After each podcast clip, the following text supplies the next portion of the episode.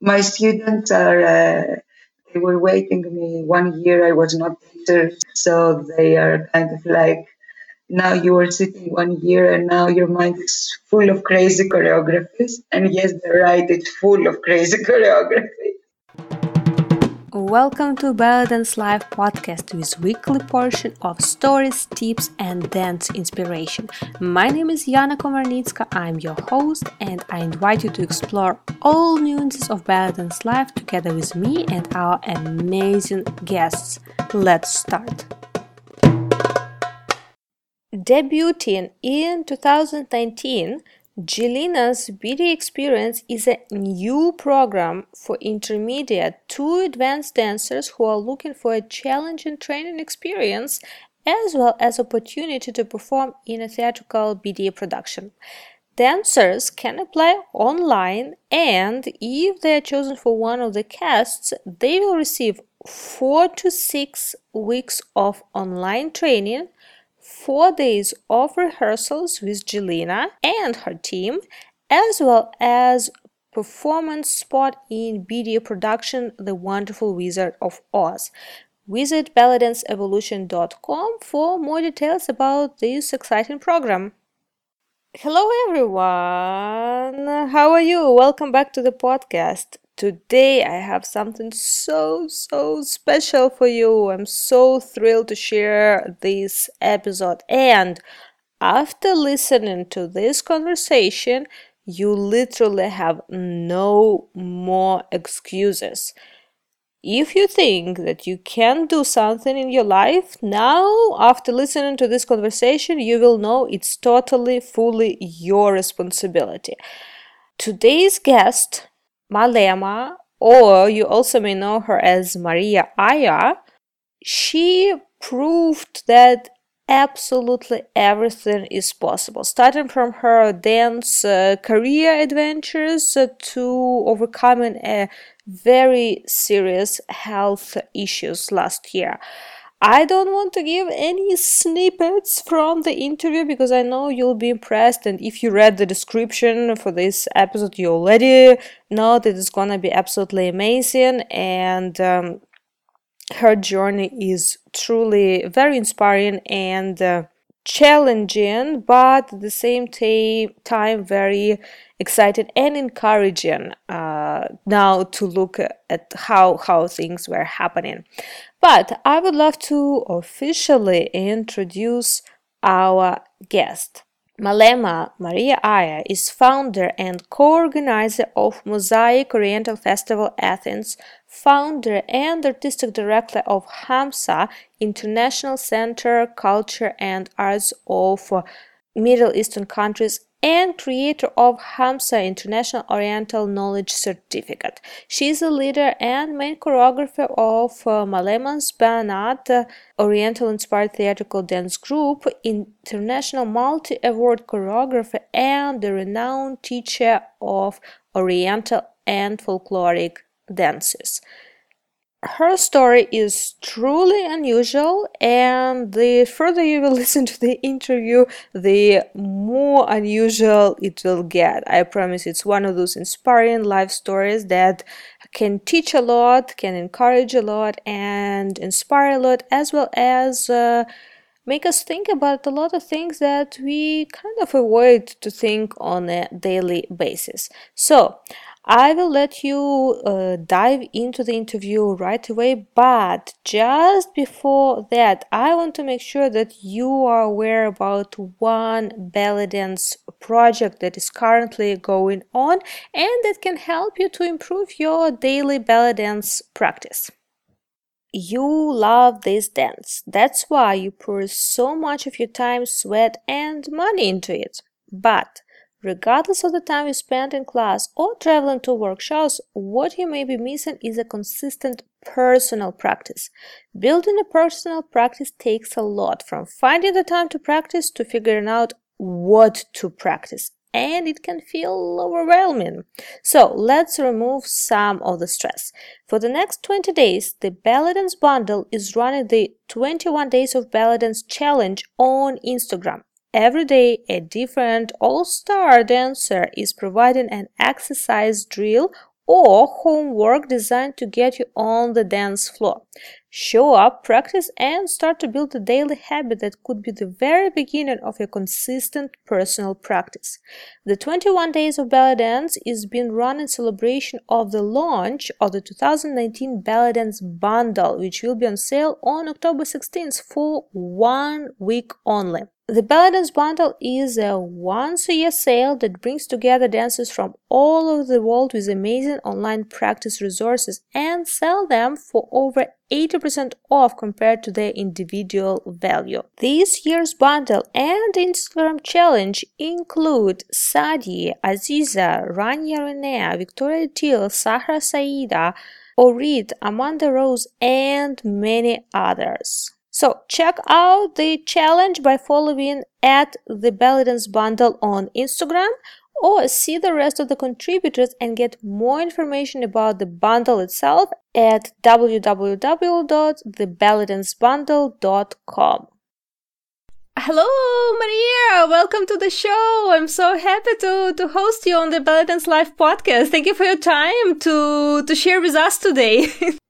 Uh, thank you very much. Thank you for the invitation. It's beautiful what you're doing. Oh, thank you so much. Well, I am very excited to talk about your experience and uh, uh, all the dance adventures and projects and things that you, you develop in and developed. But I would love to start uh, from the very beginning. Okay. Do you remember your first uh, belly dance? Uh, where did you see first time belly dance? Okay, um, I have, uh, I think, a, a quite different story. So dance was uh, part of my life from when I was a kid, because I was at the folkloric uh, Cretan group. So I started for, from folkloric uh, Greek dances. And uh, after seventeen years old, um, you know, life changed, university, I got married, everything changed. So I left behind uh, the part of the dance, and I got more into university life and studying and working and all this. So after years, at my when I was thirty years old at my birthday, I decided to do something totally different in my life. And uh, at that time, because uh, I had divorced, I had my daughter small, I was in very big depression. I said, okay, I remembered my love for dance that I have from my child years.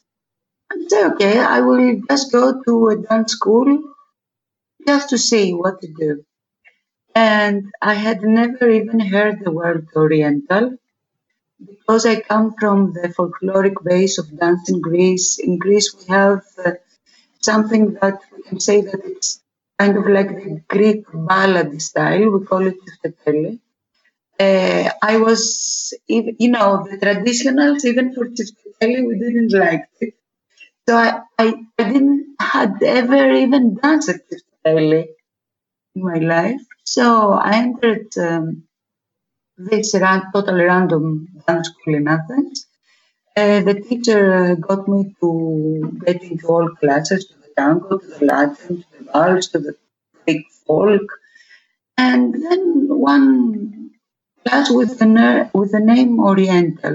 I was like, okay, what's this thing? And I got into the class and I heard first time Umm Kulthum. I, I totally fall in love from this first hour with the music, with the movement, with my teacher, Kiko Christoverglou. Uh, she's my first teacher for the first uh, three years uh, in Greece. And from that point and after, my life totally changed. Uh, after um, almost two years, I had become, become like baby teacher in this style of belly dance, and then my own teacher told me, "I will. I'm stopping teaching you. Uh, I whatever I knew, I gave it to you, and now you have to find new teacher." I cried so much because I felt my teacher leave me, but she was and she is amazing, and she had found already my new teacher. She had contacted already Hossam Ramzy, so I started going to England. So Hossam Ramzy is my first like Arabic teacher, and so this was my start. Oh wow! Uh, there are a couple of things you mentioned that I really want to dig back. Uh, one first thing you mentioned about uh, Greek uh, folkloric dance Tsifteteli. Uh, for people who may not know, can you describe and can you tell how different it is from Turkish Tsifteteli, or is it similar to, to Turkish Tsifteteli? Uh, so, first of all, it's a social dance and not folkloric. Folkloric have different. Mm. So, for us, uh, Tsifteteli is the dance style that all the Greeks we dance in our celebrations, in the weddings, at the houses, when we go out. So it's a very living dance. Even today, everyone dances. Uh, because Greece was under the occupation of Turkey for four hundred years, when Turkey was here in Greece, the Greeks were very resistant and we didn't have any connection with Turkish music.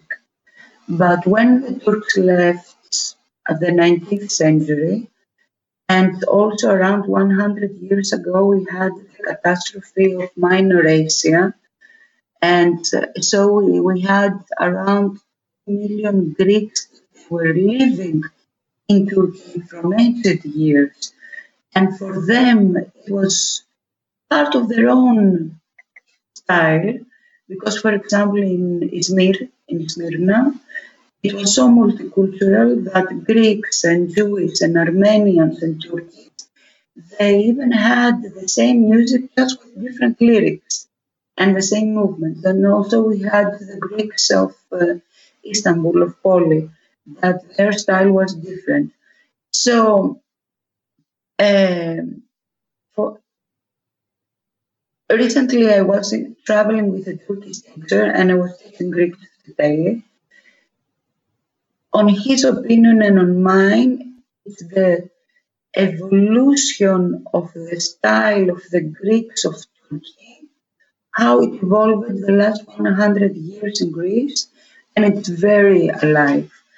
Uh, technically, if we speak, there are similarities, but also there are differences with um, uh, Turkish uh, Tsifteteli. Uh, which can have also a lot influences uh, from Roman Havasi also. For us, it's not so much like this. Uh, and also, we have differences from the Egyptian ballad style. Technically, if we speak, we don't have hip-hop in our movements, so everything is hip-lift.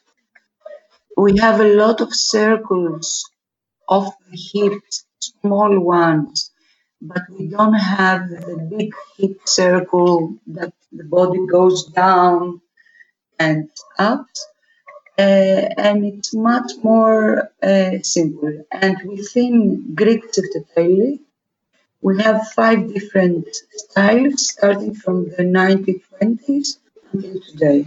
Oh, wow. So, yeah, it is. It's uh, if we have the big umbrella of Oriental dances with more than three hundred dancers from different countries, Greece is in, under this umbrella because for us it's music connected with movement, with our tradition, so it belongs as a social dance. Yeah, it's it's interesting how, like, when we talk about balladins, we think about balladins, we right away think about uh, Egypt, Turkey, Lebanon, but, like, actually Greece is also, like, uh, for, for Greece, balladins is also a part of culture. It's different, uh, like, I feel different in preferences and movements and dance styles in Greece, but it's also very, very traditional to have balladins in Greece. Uh... So we call it horosklias, which means in Greek, the dance of the belly. uh, so it is uh, this. Uh, Greece is uh, the country that we can say, we say it's the last breath of the East and the first of Europe. So we are a very big mix of all this, and also the uh, geographic place that Greece is from centuries and so many years, uh, we have all the music around us. Mm. And above Balkans, it changed, but we are still in the Oriental place. Yeah, that's interesting, extra, interesting mix. And coming back to, to your story, so you mentioned that you first came to Balladan's class at around uh, thirty years old. thirty years old. So it's already like, you know, established, mature person with a world view, like view yeah. points. Um, what was uh, that thing that captured your attention specifically in uh, ballet dance, in Oriental dance and music? Because you also mentioned uh, music, Umm Kulthum. I, I happened like an obsession. For the next five years, I could not think anything else than Oriental dance. It was like something I was looking for, and this thing was looking for me. uh, because I was a dancer from uh, from kid, and I was at folklore groups, and we were having performances. In my mind, The, I could never be a professional dancer in Oriental because I know the limitations of the age and all these things.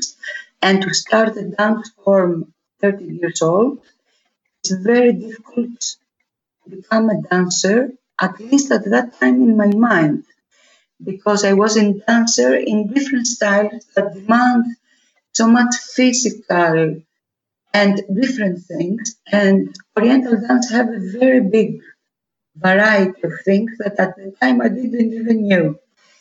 So after um, I got uh, totally crazy with uh, with this, the next thing was the culture, because coming from uh, the folkloric uh, Greek groups, we have this that we have to study dance, we have to dance.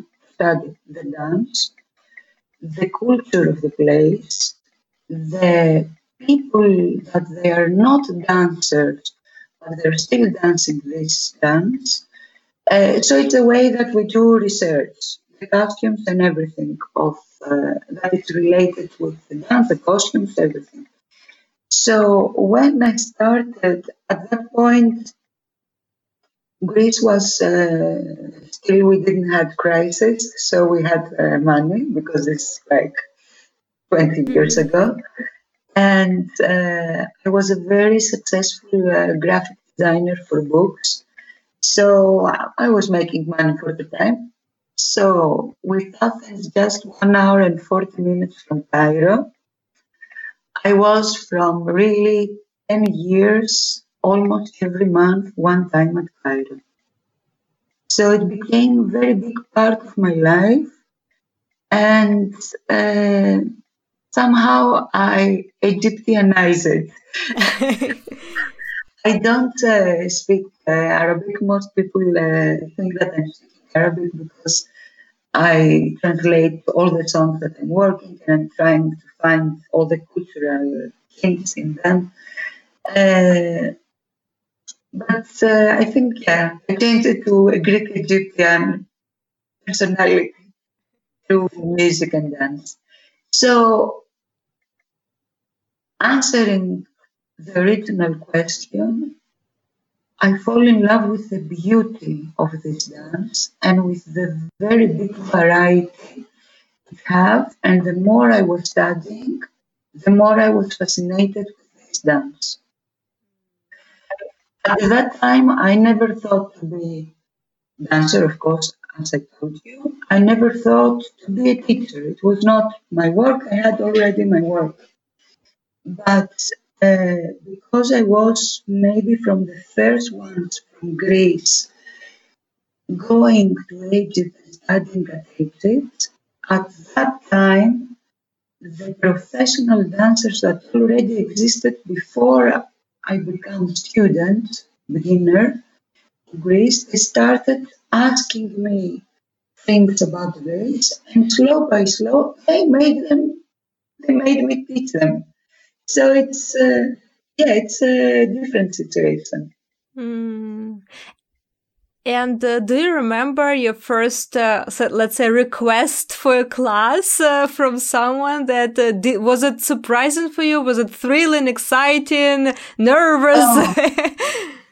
Of course, I remember because uh, it was from a Greek ballet dancer that she was uh, famous at that point. Because for me, as a student and as a fan of this, I was very excited, and I was going to every place that ballet dancer was. And we were speaking about the twenty years before uh, that Oriental dance in Greece was very big. We really had a lot of clubs, a lot of restaurants. So I was going and watching the dancers. So I had relationships with them. And it happened that at that time, my favorite dancer, she asked me for information. I remember about differences between Saidi and Dabki. That was like ah. uh, subject. So yeah, this is how it happened. This is so fascinating because I, uh, when you started like, uh, saying that, oh, you think you had a different, like unusual story, I first thought it was just at which point you came to ballet dance and like the age and how you discovered about ballet dance. But now, like the more you're telling, the more fascinating it becomes because it's not very typical then, uh, established dancers start asking for classes from, uh, uh St- let's say student, student, student, yeah. Yes, because I was the first one to study the history and the details of behind this.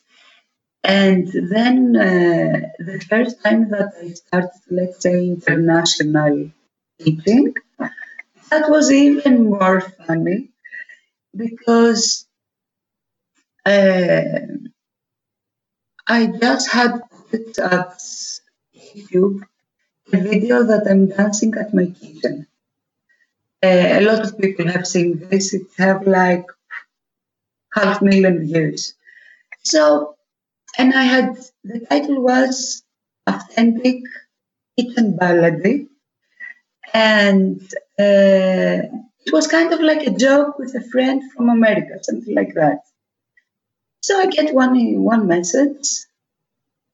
Uh, that they, so one person saw this uh, video. This was the organizer of Orienta Frankfurt. Orienta Frankfurt used to be the first and the biggest festival in Europe. And actually, it was before Raki Hassan made Ahlan wa Sahlan. And it was the one that inspired the rest. Uh, and... Uh, I was invited to be the main teacher from this festival. I was in shock. And it was the last time it happened because they already had it like uh, twenty more years. And the people that they were organizing it, they decided uh, to change their whole situation. For them, it closed like a circle. So my international career also started like very...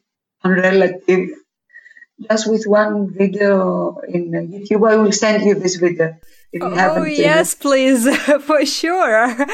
That's uh, so interesting. And how, uh, how your family, how your like relatives, friends reacted? Because it's quite oh. a different change. And like, like when you established as a, uh, you said that you are a designer, you were a writer. Oh, yes, yes, yes. Yeah. And then suddenly uh, you do ballet dance for hobby and then suddenly international career out of ballet dance. Uh, my family in very big surprise. Uh, and uh, somehow worrying all the time uh, because uh, this is, uh, for them, this was not like a work, a career. I mean, what are you doing like almost forty years old, changing everything and all this? Uh, to be honest, the people that I was having like a social circle like before Oriental, uh, are not in my life anymore. I think my life circle have changed so much that uh, very rarely. So it's a new, new people in my life, and it's connected uh, ninety percent with uh, dance. It's uh, so consuming. And how I did it the next years and the steps I had with organizations and these kind of things. So, um, but my, let's say my child uh, friends, they're very happy. They are posting on Facebook, oh, this is my best friend, and this kind of things. So it's fun. It's fun. That's so, so, so cool. And, uh, well, you are... Uh, true example and proof for everyone that you can start uh, dance at any age, and you can make it as a, your profession and your career. And so whoever is listening now and everyone thought, uh, whoever thought that they can't do it anymore, now no more excuses. You and, see it uh, here. Another thing is that when I started, I was one hundred twenty kilos. So imagine that for me, when I said that I'm going to go to a dance school, it was very difficult, because it's very difficult for an overweight person to go in a space to do dance, that everyone is slim and all this. So it, it really changed my life. But how do you feel ballet dance? Uh, because we all keep talking that, oh, ballet dance is uh, so accessible for everyone, for any age, for any ge- genre, for any body type. But if we're talking really about not just doing dance for hobby, how really is it uh, acceptable? Like, or is there still certain, even in ballet dance, certain like stereotypes, it has to be this way? It's very difficult, but the stereotypes exist. Um, I had a lot of uh, hard and bitter moments uh, from different situations regarding both my age and my weight in the previous years before I get accepted. Uh, you have to be very good to be accepted. And for me, it came from uh, the Arab people accepting me. In the West, it was much more difficult. And even now, even now, there are some uh, festivals that they send me message and then saying, mm, you're not marketable. Okay, because I'm not. I understand it. There are festivals and countries that the dancers and the teachers have to have a specific body type, or situations of um, communities of Oriental dance that they're not so much interested in the history. Uh, I did everything, of course, but let's say that my spirituality is this kind of things and the more cultural approach for it, of it. Uh, yes, the stereotypes exist a lot. I remember uh, at one show, some uh, a lot of years before. Uh, you know, it's like when you're somewhere and people gossip beside you for you, and you listen what they say. It's so bitter, but then you, you're like just before going on the stage, and you say, "Okay, I'm gonna do this." And I'm doing it for me, not for the others. It's the love of the dance. It's something unique. We can't help it.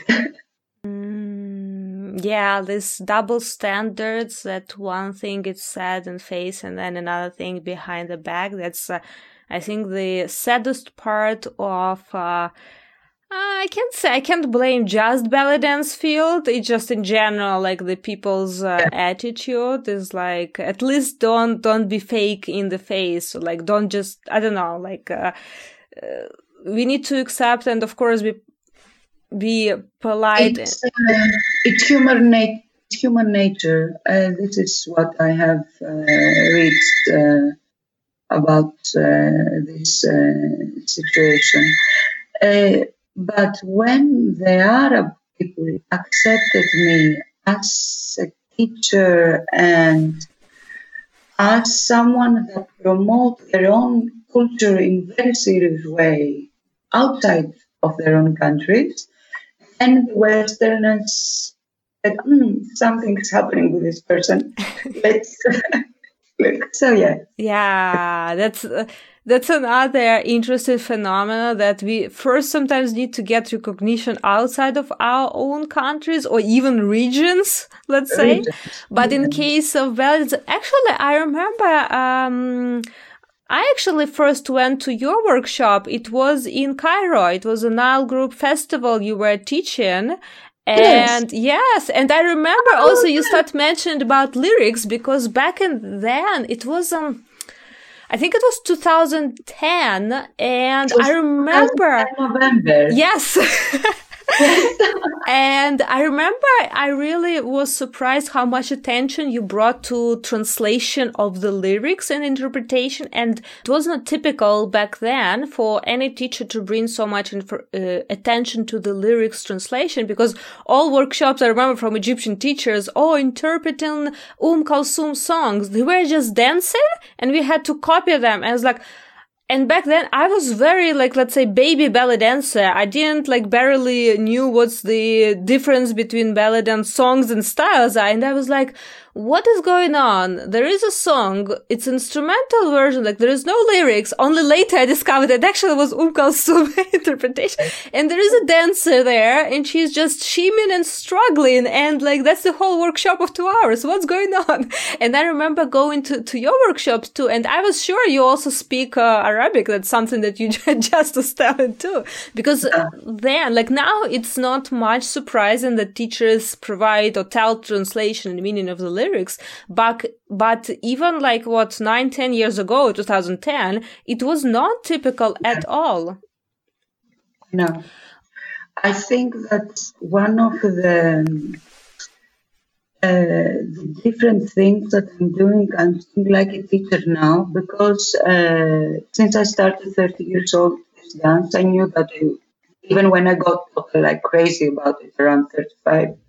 I knew I will not be a dancer. I started to go to different workshops and seminars on how to teach, not how to teach dance, how to be a teacher. Hmm. So I did a lot of, uh, because I respect very much the word teacher and what is a teacher at any subject.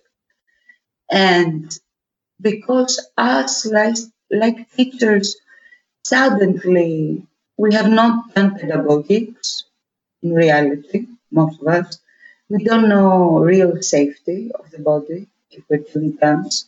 Because if you start thirty, not even my case, twenty, just a high school girl finishing school, in love with Orienta, and suddenly become a teacher in twenty-five, I can say they are trainers, but teacher is a different thing. So I decided to become a good teacher. And that's why I did a lot of workshops on many subjects, from uh, first aid, if someone, something happened to someone in my class. Because as we said before, that Oriental dance is for all ages. We can have a sixty-year-old lady in the class and she might have uh, something, a heart attack.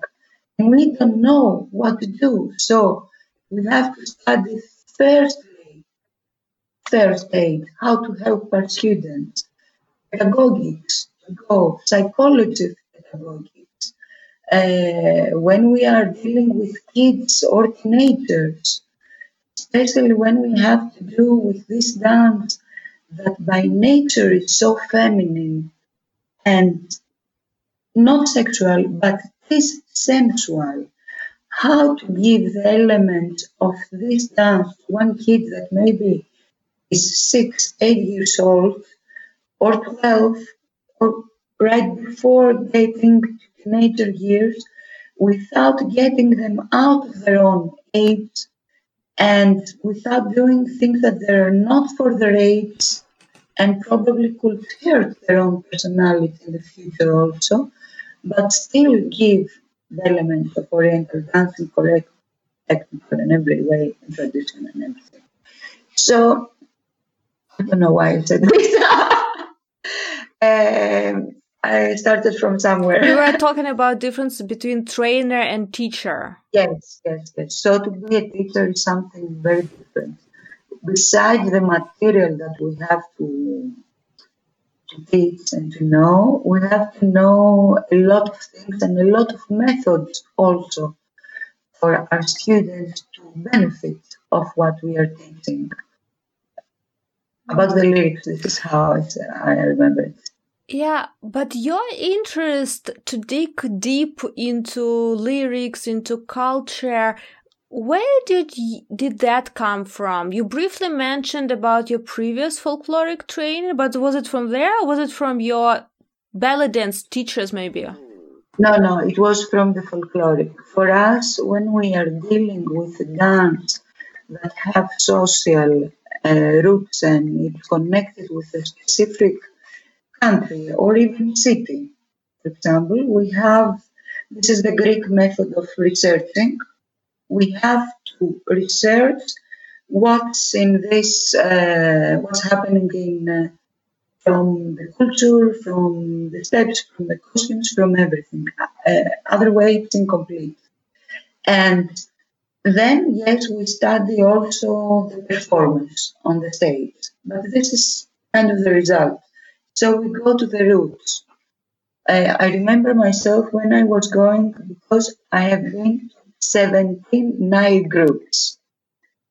Can you imagine this? Actually, the time that he was in my class, uh, it was the first and only time uh, I I taught in Nile Group, because after, from January also, it was the revolution, so everything uh, changed. Uh, because the previous June, I was the first time that had completed five hundred hours at Nile Group workshops. Oh, so I was lucky to, ca- to catch that one. ah. I was lucky also because uh, if you remember that class, it was such a full class and such a unique experience. And also it was a very big opportunity, and I thank very much Nile Group for the opportunity they gave me, uh, because it was a lot of organizers in this class. So after, you know, it started like rolling. And uh, for me, it was a very big moment, that because Nile Group was my, uh, at that time it was just only two festivals in Egypt, uh, Ahlan wa Sahlan and Nile Group. Mm-hmm. It's not like now that there are so many. So, and it was kind of like, if you go to one, then you stick, because you know the people, you know the, the atmosphere, you feel comfortable. So I was always going to Nile Group. Uh, it was a very big uh, moment for me to teach in the class that I have been in, the classes of uh, Madame Farida Fakhmi or Mahmoud Redda and so many other big artists uh, of uh, Egypt. Uh, so yeah, it was very nice. Mm. Very nice. That's so awesome. Uh, I didn't know that I was triple way lucky to catch that class too. Also, I know that you are using sometimes uh, sort of a double stage name. You're using Maria Aya, but sometimes you put Malema. Uh, I'm going to explain. I have to explain this. So, when I started Orienta in Greece, everyone had to have a stage name. But I was not a dancer. I was like, okay, I was starting to teach. Even for students, it was required to have. So at that time, uh, the first years, when I was even a student, uh, one Lebanese teacher had, uh, she was at, at Greece for workshops. Uh, her name was uh, Suhazar. And Uh, she gave me the name Aya, just like this. And I was like, okay, I'm gonna, since I must have a name, okay, Maria Aya. It sounded somehow like a name and something. Mm-hmm. So this is how this uh, name started. Uh, as the years uh, proceeded, uh, for around uh, fifteen years, no, a little bit less, my group, uh, my students, more professionals, we started to work with the Egyptian embassy. So the ambassador gave me the nickname uh, Malema, which is a, a combination for Egyptians. It's Moalema means teacher. Malema means boss, and for and in reality, it's the characteristic of a woman, because in these countries it's very difficult for a woman to be a boss, even in a small place. It means the woman that she can manage herself and her life alone, and she's strong. So this is my nickname from the ambassador of Egypt. And slow by slow in Greece, everyone calls me Malema. If someone calls me Maria, I'm like, okay, this person knows me from fifteen years and back. So since everyone calls me Malema, it's also my stage name somehow. Uh, actually, people think that my name is Malema. Oh, but, and which so one do you prefer?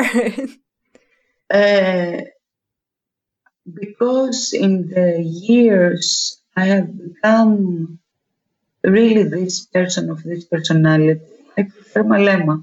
Ah, interesting. And this is how I introduced myself. Uh, somehow, in a way, my teacher choreographic personality is Maria Aya, and the series one, and the most fun and crazy is the Malema. My things. Ah, that's so so so cool. And, uh, also, the ambassador gave the name of my group because my group is named Maleman's Banat. Banat are the girls, so it's a very simple name. It's the girls of Malema. Ah, that's fun story. And by the way, you are teaching currently, like you're having a group uh, in Greece, and you're also teaching classes. Uh, how popular are ballet dance classes, and how easy or difficult is to get students to come just to regular weekly, let's say, oh, classes? Uh, okay. Through all these years, uh, first I was uh, in different dance schools. Uh, after I opened uh, my own uh, dance school here in Athens uh, with a partner, and uh, then I closed it. But the last uh, five years, uh, in reality, what I, I have is that I made one official organization. The organization name is called uh, Hamsa, uh, from this uh, symbol Hamsa that I also have. Uh, it's my beloved symbol. And uh, our official uh, name is, uh, we are the International Center for Culture and Arts of East Mediterranean countries. So what we do is uh, dance, music, and culture. So the previous years we had uh, also Arabic uh, lessons, language.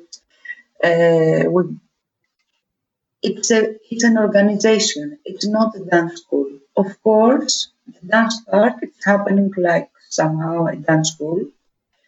Um, in Athens, everyone loves it. Every dance school have an Oriental teacher today, that they do Oriental. And we can say that there are more than, okay, maybe from for Ukraine and Russia and other countries, it's not a big number, but for Greece, to for us to have like five thousand people all over Greece to be involved in a very good way in Oriental, it's, it's a good situation. Oh, yeah, yeah. Uh, Now, uh, Uh, because the last uh, one year and a half, my life changed totally. I think you, you know or you don't know? Uh, not sure. Okay. So uh, I was traveling in all these countries. I had Hamsa. Hamsa had a very nice place in Athens. We had the festival, Mosaic Festival in Athens. Uh, we have a band that we work together for Alan. And the twenty-sixth of February twenty eighteen, I woke up with uh, pain at my hand. I go to the doctor and he tells, "You're having heart attack now." So from the twenty-sixth of February twenty nineteen until the thirty-first of January twenty nineteen, so just some months before now, I had fourteen heart attacks. Oh, wow. Five brain strokes. I lost my vision. I had heart operation. Uh, I I have lupus. I don't know if you know what is lupus. Lupus is an autoimmune uh, disease. But in my case, uh, attacks the heart and the brain and the neurons. Uh, I closed the school. I, last summer, I was not working for three months. Uh, and then I decided to search it more. So I did a very big change of all my doctors, and I searched it through America. And now I'm from the first one thousand people in the world, but they don't have lupus. So I'm total healthy again, yes. Uh, in this that it's not, everyone says you have it for a life. In my case, it was very difficult. Uh, so now I have a second chance for a lot of things. And I'm really very happy. And I'm focused more on to what we do with the band. So we have one band that we work together, to my weekly classes, just selected traveling already. I'm traveling once per month, so okay. Uh, but also because before five years, I created a dance therapist method. And I was doing this for refugee women and abused women. And from this program passed more than five hundred women. So now from uh, the first of October, uh, I'm starting again uh, to have these groups of, uh, I created one dance therapy method with Oriental. It's based on a method that already exists, and I had done lessons with this uh, teacher from uh, Gabriela Roth. She was American choreographer. And uh, until now, there are two hundred people that have enrolled to the October classes, which means that these are all women from Syria, from Iraq, from Afghanistan, from Iran. And most of them, they are rapists. So this is my, so I have like two projects. For Oriental dance, I'm much more focused on the live music subject. And for uh, the other project, a lot of refugee women. Well, first of all, congratulations on overcoming all this. I had no idea about all these uh, ups and downs uh, of in health uh, area for last year each that you had. And it's just amazing how you overcame and uh, Wow, wow, wow, wow, wow. I'm looking forward to what this next second chapter will bring and how much uh, probably enthusiasm and like ideas and inspiration you have. And already even you are saying about your second project, but it's just amazing how much uh, power you have in you, and you, you are true Malema. That's what I said. Malema, everyone calls me Malema. So it's okay. Wow. And uh, this is also a huge inspiration for someone who may go through something similar in this way or another, that uh, there is always everything why, is figureable. Yeah. That's why I'm very open about it, because lupus is one uh, syndrome that uh, is considered a very big taboo, and many people don't know something about it. And because it's very difficult to be diagnosed, I have become like a volunteer of uh, communication about this thing also, and sharing my story also. But of course, I'm very happy that I can teach, and next week I'm uh, waiting like the beginning of uh, our year. So, yeah, my students are, uh, they were waiting me one year. I was not a teacher, so what, I was not teaching, so they are kind of like, now you are sitting one year and now your mind is full of crazy choreographies. And yes, they're right, it's full of crazy choreography. So we enjoy every day. This is what what's the message. Let's enjoy every day, because we never know what's going to happen tomorrow. Mm, great reminder, and also great inspiration to never give up and always look for solutions. And in your case, it was change of doctors who found a solution and help you. But also, like, first of all, never give up on yourself, and keep keep keep enjoying that life, and keep dancing too. No yeah. matter what, at least in your head, in your mind, uh, keep keep something inspiring for yourself. And also, it's awesome that you are starting this new project and completely. Uh, Uh, I can't say completely different direction, because it's still very related to, like, to the subjects of ballet dance we don't talk about uh, much. We, we only hear about them in more promotional way, or connect to your femininity, or find your center. But yes, I know. Look, because this is not the first time I'm doing it, and I have already the experience of almost two years doing it. In uh, shelters here in Athens. Um, first of all, Oriental dance by its own, in reality, has something that is so therapeutic in its own movement for the human body, that it's a therapy by its own. Uh, working with women from war uh, countries the previous years, but not only with these women, because I was working also with women from Africa. They were uh, victims of uh, sex trafficking, which is uh, another very difficult case. And these women, their body is blocked. They cannot breathe. They cannot open their hands. So all this blocking comes from the emotional, from the mental, from whatever has happened to their life, and create in reality diseases in the future.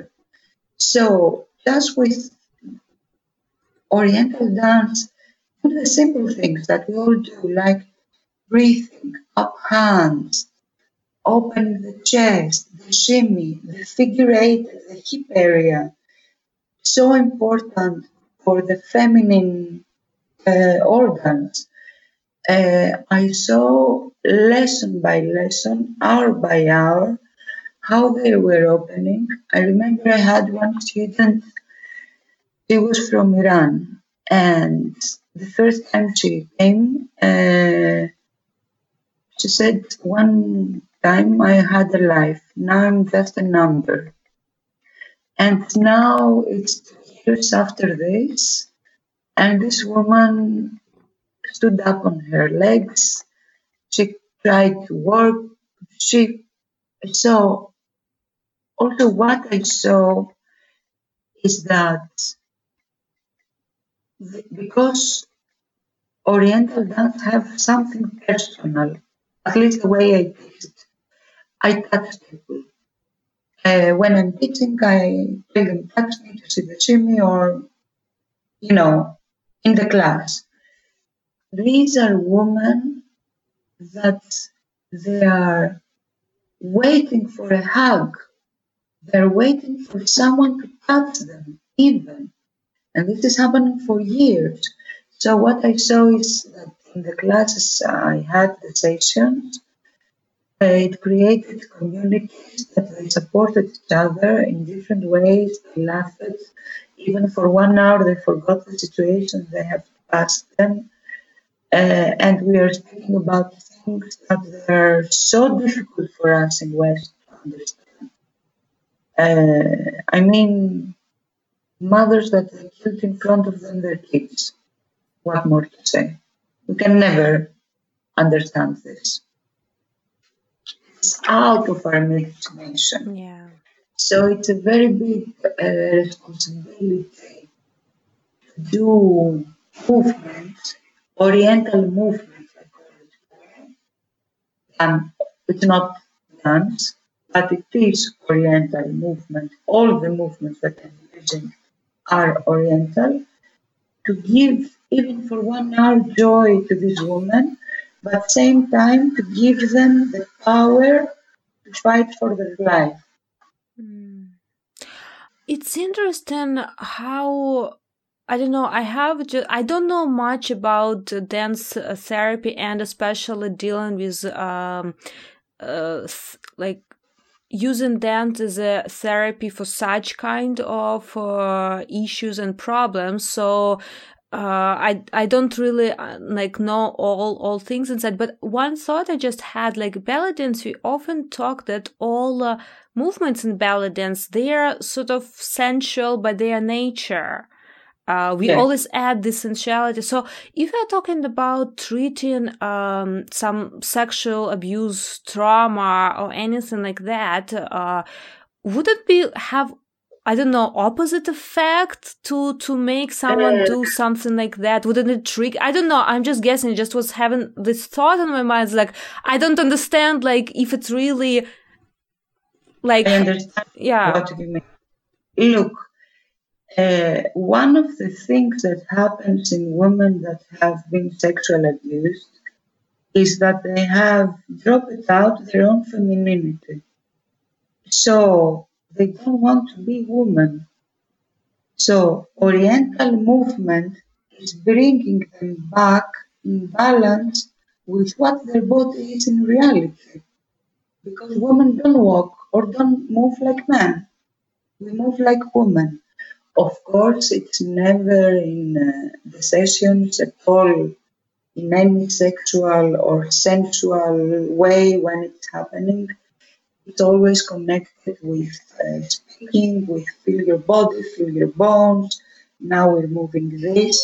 And uh, when, uh, and for example, figure eight, it's uh, sensual if we do it in an Oriental dance, in a song, in, a, in cooperation with the upper body and different things.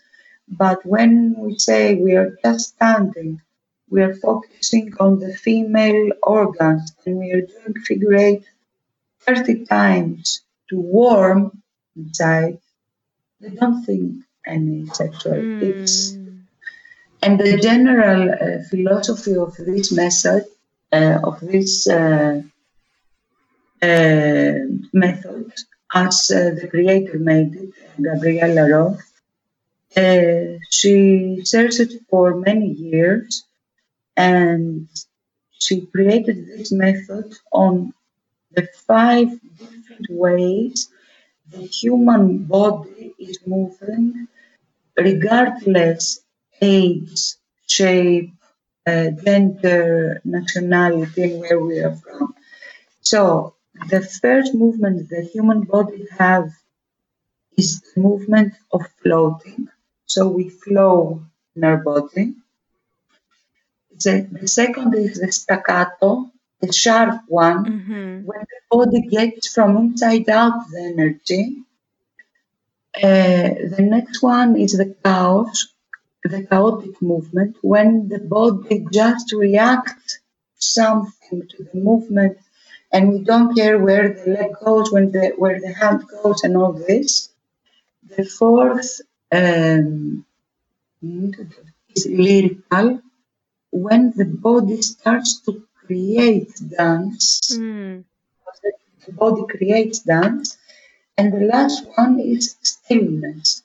When we are still, without moving, but still inside us, Somehow we are moving. moving. So we create a wave five times in one hour, a wave of these movements one by one for all the body.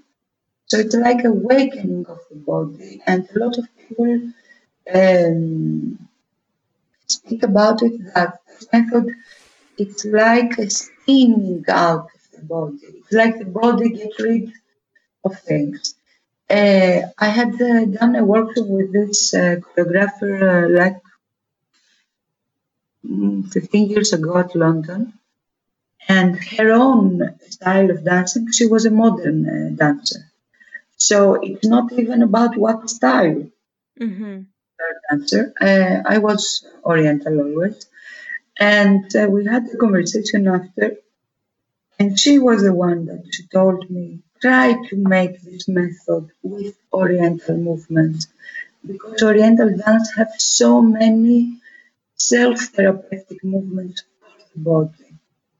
So like four years ago, when they asked me from the United Nations to make this program, and so now I'm going to continue this. Mm, I just realized that it's basically the same principle that they are sometimes talking about, how body can influence our mind. Like, for instance, I just, uh, on yes. another another example, I remember they always say, oh, if you feel like, don't know, down or depressed or un- uh, uncomfortable or um, not... Um, uh, I forgot this word in English now, but not mature in yourself, uh, just uh, straighten your back and lift up your head, and you you feel the difference in your uh, mood or uh, uh, your confidence. That's the word I was looking for. Not confident, or these exercises of keeping pen between your lips to create a smile, like one minute a day, it will change your mood. So it's basically, it's interesting how it's basically the same concept that comes in a, a therapeutic way. In this case, we are not giving it consciously this meaning of connecting to femininity by, by its nature, and just by physically performing it, it helps us. That's fascinating. That's something that we don't really talk in balladance much. We just kind of skip, and we, we try to put it more, I don't know, um, uh, more, uh, mystical, like, oh, the ancient art form that will help you to, like, you know, from this promotional materials to make students come to class. But it actually does have uh, this effect indeed uh, from this uh, nature of movements.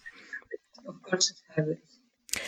Well, I am absolutely thrilled to follow up on your projects and see uh, what this uh, new chapter in your life will bring. And uh, I really looking forward to also attend more of your workshops and uh, meet you uh, more often all around the world. And uh, uh, hopefully, like, more organizers will uh, um, invite you to share your knowledge with all balladance community, knowledge and wisdom. Uh, but But uh, can you please tell us, so in the nearest future, what are your upcoming uh, trips where dancers, ballet dancers may, uh, or trips or workshops where ballet dancers can catch you at? And what is the best way to follow your dance activities? Okay. Mm, the best way to follow me is through Facebook, because uh, with the rest, I'm not so... Uh, so much. So in Facebook, my name is uh, Maria Durudaki, but I also have a page, which is Maria Yamalema, and also the page of the organization, Hamsa Oriental Art Hubs. Uh, next weekend, I'm going to be teaching at the Joy of Yorkshire, the biggest festival of uh, England, and I think the oldest. I will be with Khaled Mahmoud and Aziz of Cairo. And again, and it's Nawara, and it's going to be fabulous. It's a very nice uh, festival. It's my second uh, time being there.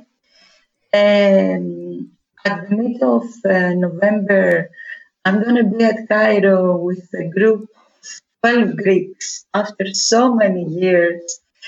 And uh, we have... Uh, I have uh, found an orchestra, so we will have... Uh, our classes with the orchestra in Cairo. Wow. So I'm very happy for this. This is kind of like a private group going. Uh, beginning of December, I'm going to be at Slovenia. And uh, then from, um, so I think, February, Finland, and uh, April, Russia. Mm. Like, so far what I remember. So sounds good. Sounds exciting uh, too. Like a little uh, map of your upcoming tours and more. People can find definitely, I'm sure, on social media. I will also add link to your Facebook uh, pages in the show notes. So for all our listeners, you know, you can go straight there and connect and discover more about uh, Malema's uh, activities, dance activities and adventures, and check her upcoming workshops. And I uh, also want to thank you so much once again for taking time and sharing with us your very inspirational uh, story and very encouraging story uh, for many, not only dancers, but in general people. It's literally the uh, so many little stories inside this big story that you told us about, even uh, belief that you can start at any time, believe in yourself and never give up, and you can overcome all issues. So thank you so much for sharing all this. Thank you so much, and uh, whenever you want, uh, we can repeat. It was a, a joy for me also speaking. Uh, I would be very, very happy. And also, I have uh, a signature question of the podcast that I finish, I sum up every interview with it. We kind of talked about it, but we focused more about what belly dance was for you in the beginning. So maybe uh, answering this question now, you can more focus what it is now. But the question is, what makes you fall in love with belly dance again and again, so you keep doing it for so many years? The music. The music. I know it's... Uh, it's but well, even when you cannot... When you're at the bed, when you're not dancing, the music is always there. So for me, the music is the first thing. Mm. How this dance goes and connect on the music. Thank you for listening, everyone. I hope you enjoyed this episode, and if so, do you know the best way to support this project is to share it with your friends.